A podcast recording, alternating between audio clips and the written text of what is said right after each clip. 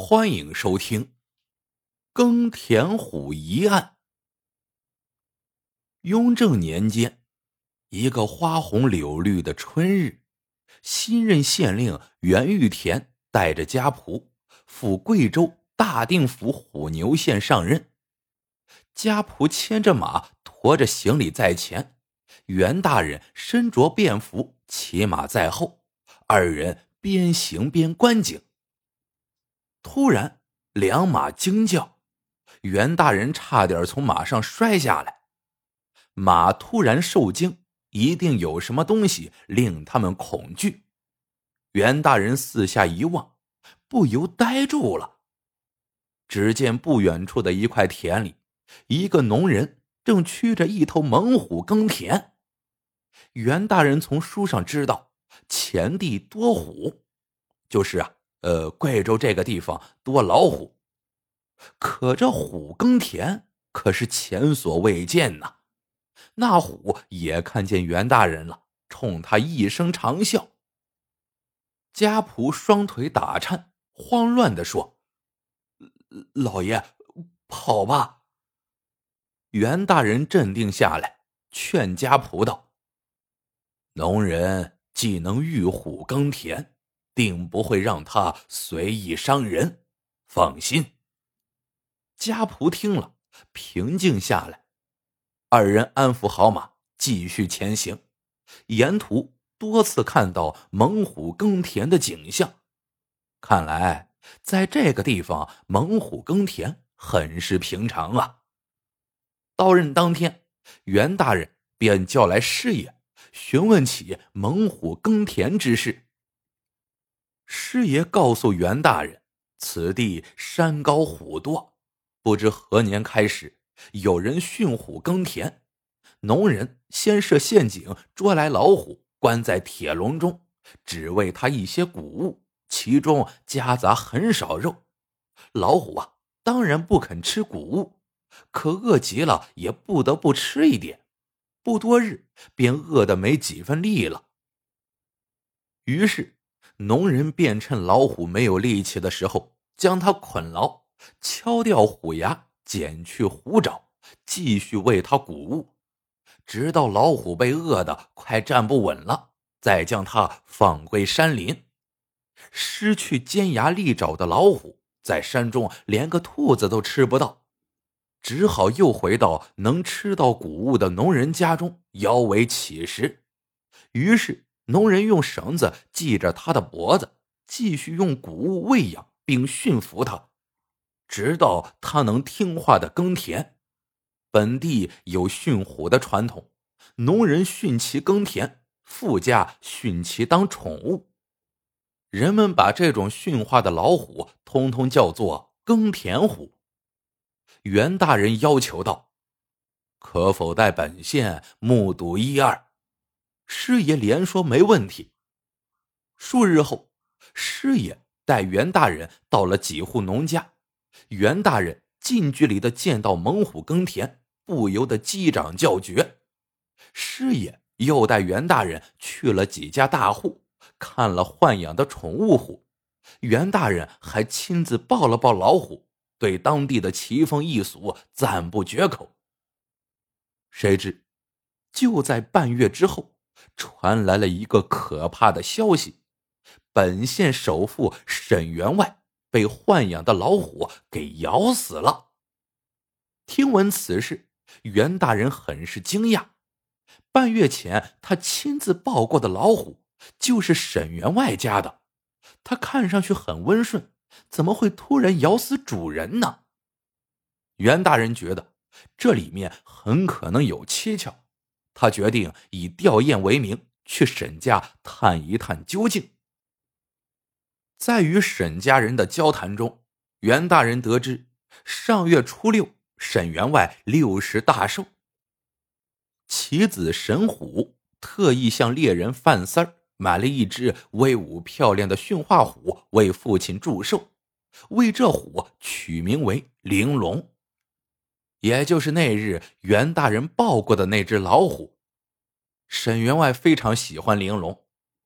哪知昨日中午，沈员外独自与玲珑玩耍时，玲珑突然把他扑倒，咬住他的喉咙。待下人发现的时候，沈员外已经断气了。沈虎抚着父亲的棺材，痛哭流涕：“爹，是我害了你，我该死啊！”在来的路上，袁大人已问过师爷，沈虎并非沈员外亲生。而是其表兄之子。沈员外娶了两房太太，都只生女没有生子，所以领养了沈虎。这沈虎啊，好逸恶劳，最喜欢的东西一是女人，二是老虎。此时见沈虎痛哭，袁大人觉得他哭得很做作，心中疑心更重。这沈虎从小没正经。难保不会做出什么伤天害理之事。想到此处，袁大人拉起沈虎说道：“公子节哀，虽说人死不能复生，可人得死个明白。有人传言沈员外是被人谋害，本县想查验尸身，公子是否介意？”沈虎大惊。家父被虎咬死，有下人为证，为何会有那等传言？袁大人说：“为让小人闭口，更有必要验尸，以白天下。”神虎只好点头同意。袁大人让仵作开棺验尸，他在一旁仔细观察。沈员外别无他伤或中毒等迹象。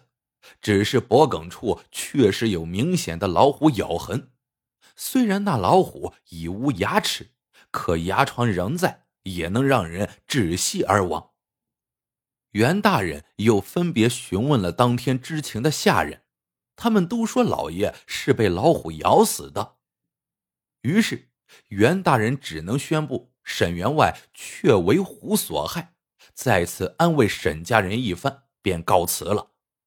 沈虎送袁大人出门时，指着笼里的玲珑说：“大人，我要杀了这虎，让他为家父殉葬。”袁大人说：“啊，该杀。”可看着温顺的玲珑，想起那天抱他的情形，袁大人还是不太相信这玲珑会突然攻击主人。回衙门之后。袁大人进一步了解情况，发现本县自有人养虎至今，豢养虎咬死主人，这还是第一次。他沉思良久，对师爷说：“后天沈家发丧，我们去送葬，再探他一探。”沈家的丧事场面很盛大，紧接在沈员外棺材后的是马车拉着的虎笼。笼中是玲珑，很多百姓跟去看着老虎殉葬。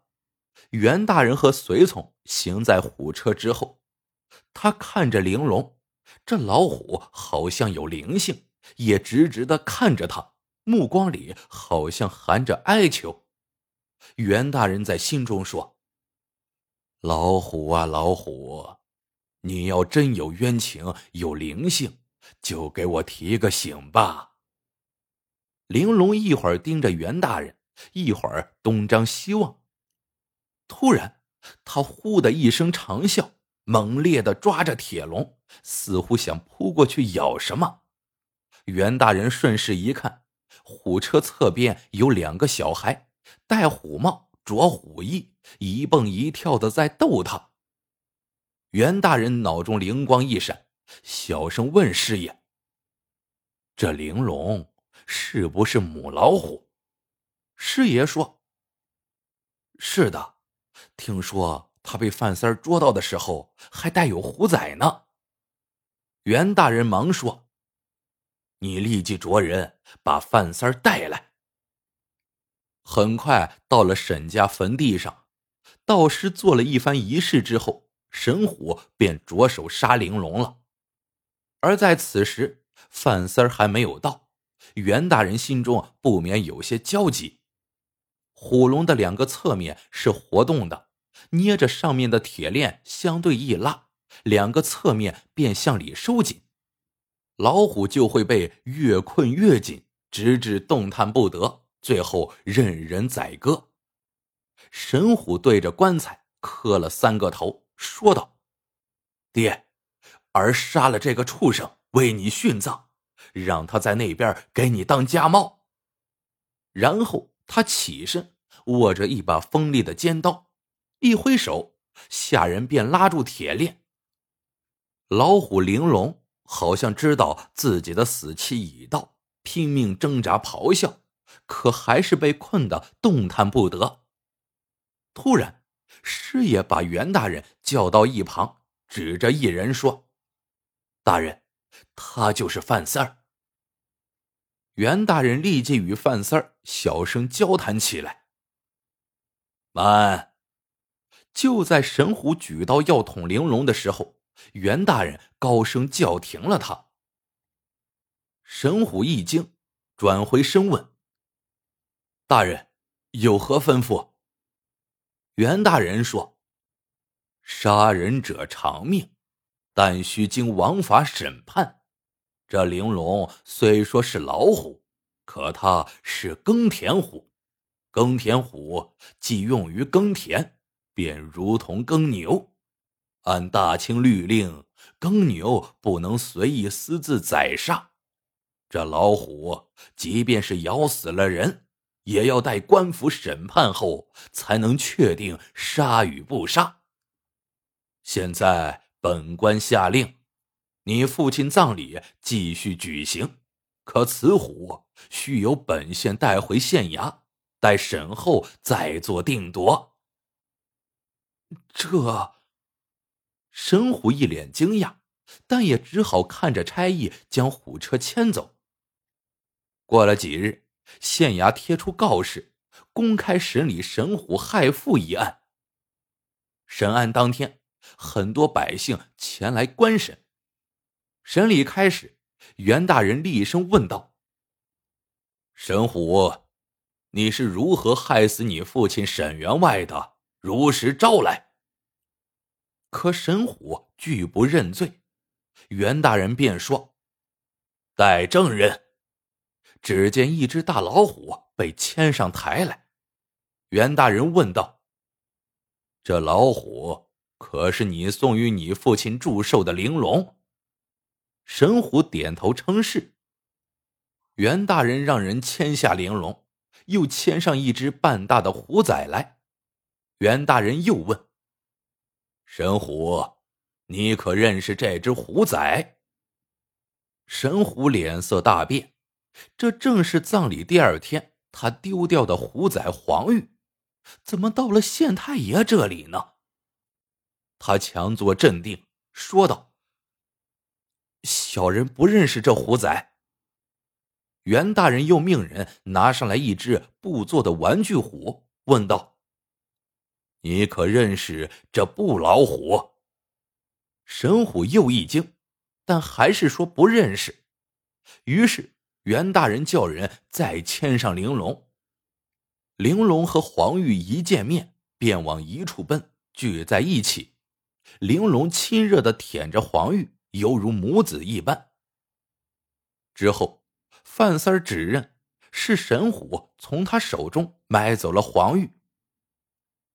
专门制作玩具虎和虎衣虎帽的王掌柜也指认说，神虎从他手里买过布老虎。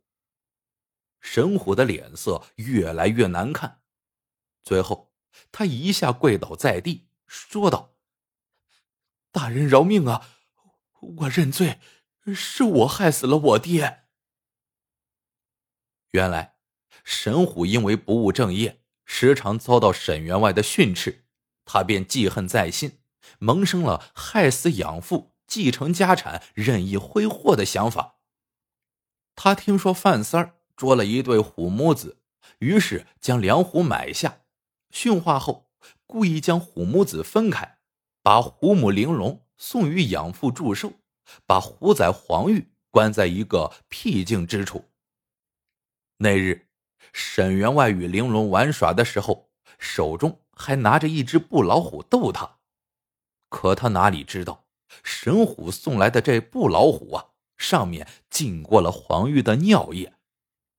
母虎玲珑嗅到了这个尿液的味道，再看到那酷似真虎的布老虎，以为是沈员外夺走了他的虎崽，一时兽性发作，扑上去咬住主人的脖子，沈员外这才窒息而亡。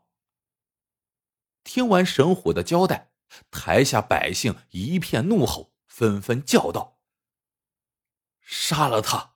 杀了神虎这个畜生！”袁大人当场宣判：“虎之兽性驯瘟疫，人之恶心教化却难。猛虎都有母子亲情，神虎却无人伦之意，恩将仇报，谋财害富，死罪难逃。本县着手上报，待秋后问斩。令虎本百兽之王。”乃山中精灵，虎无伤人之意，人便不该有虐虎之举。本县令从即日起，严禁任何人再捉虎耕田，耕田还需用牛。原有耕田虎之人家，一律将虎赡养家中，待其自然死亡，所需费用由官府承担。众人听罢，纷纷叫好响应。故事到这里就结束了。喜欢的朋友们，记得点赞、评论、收藏。感谢您的收听，我们下个故事见。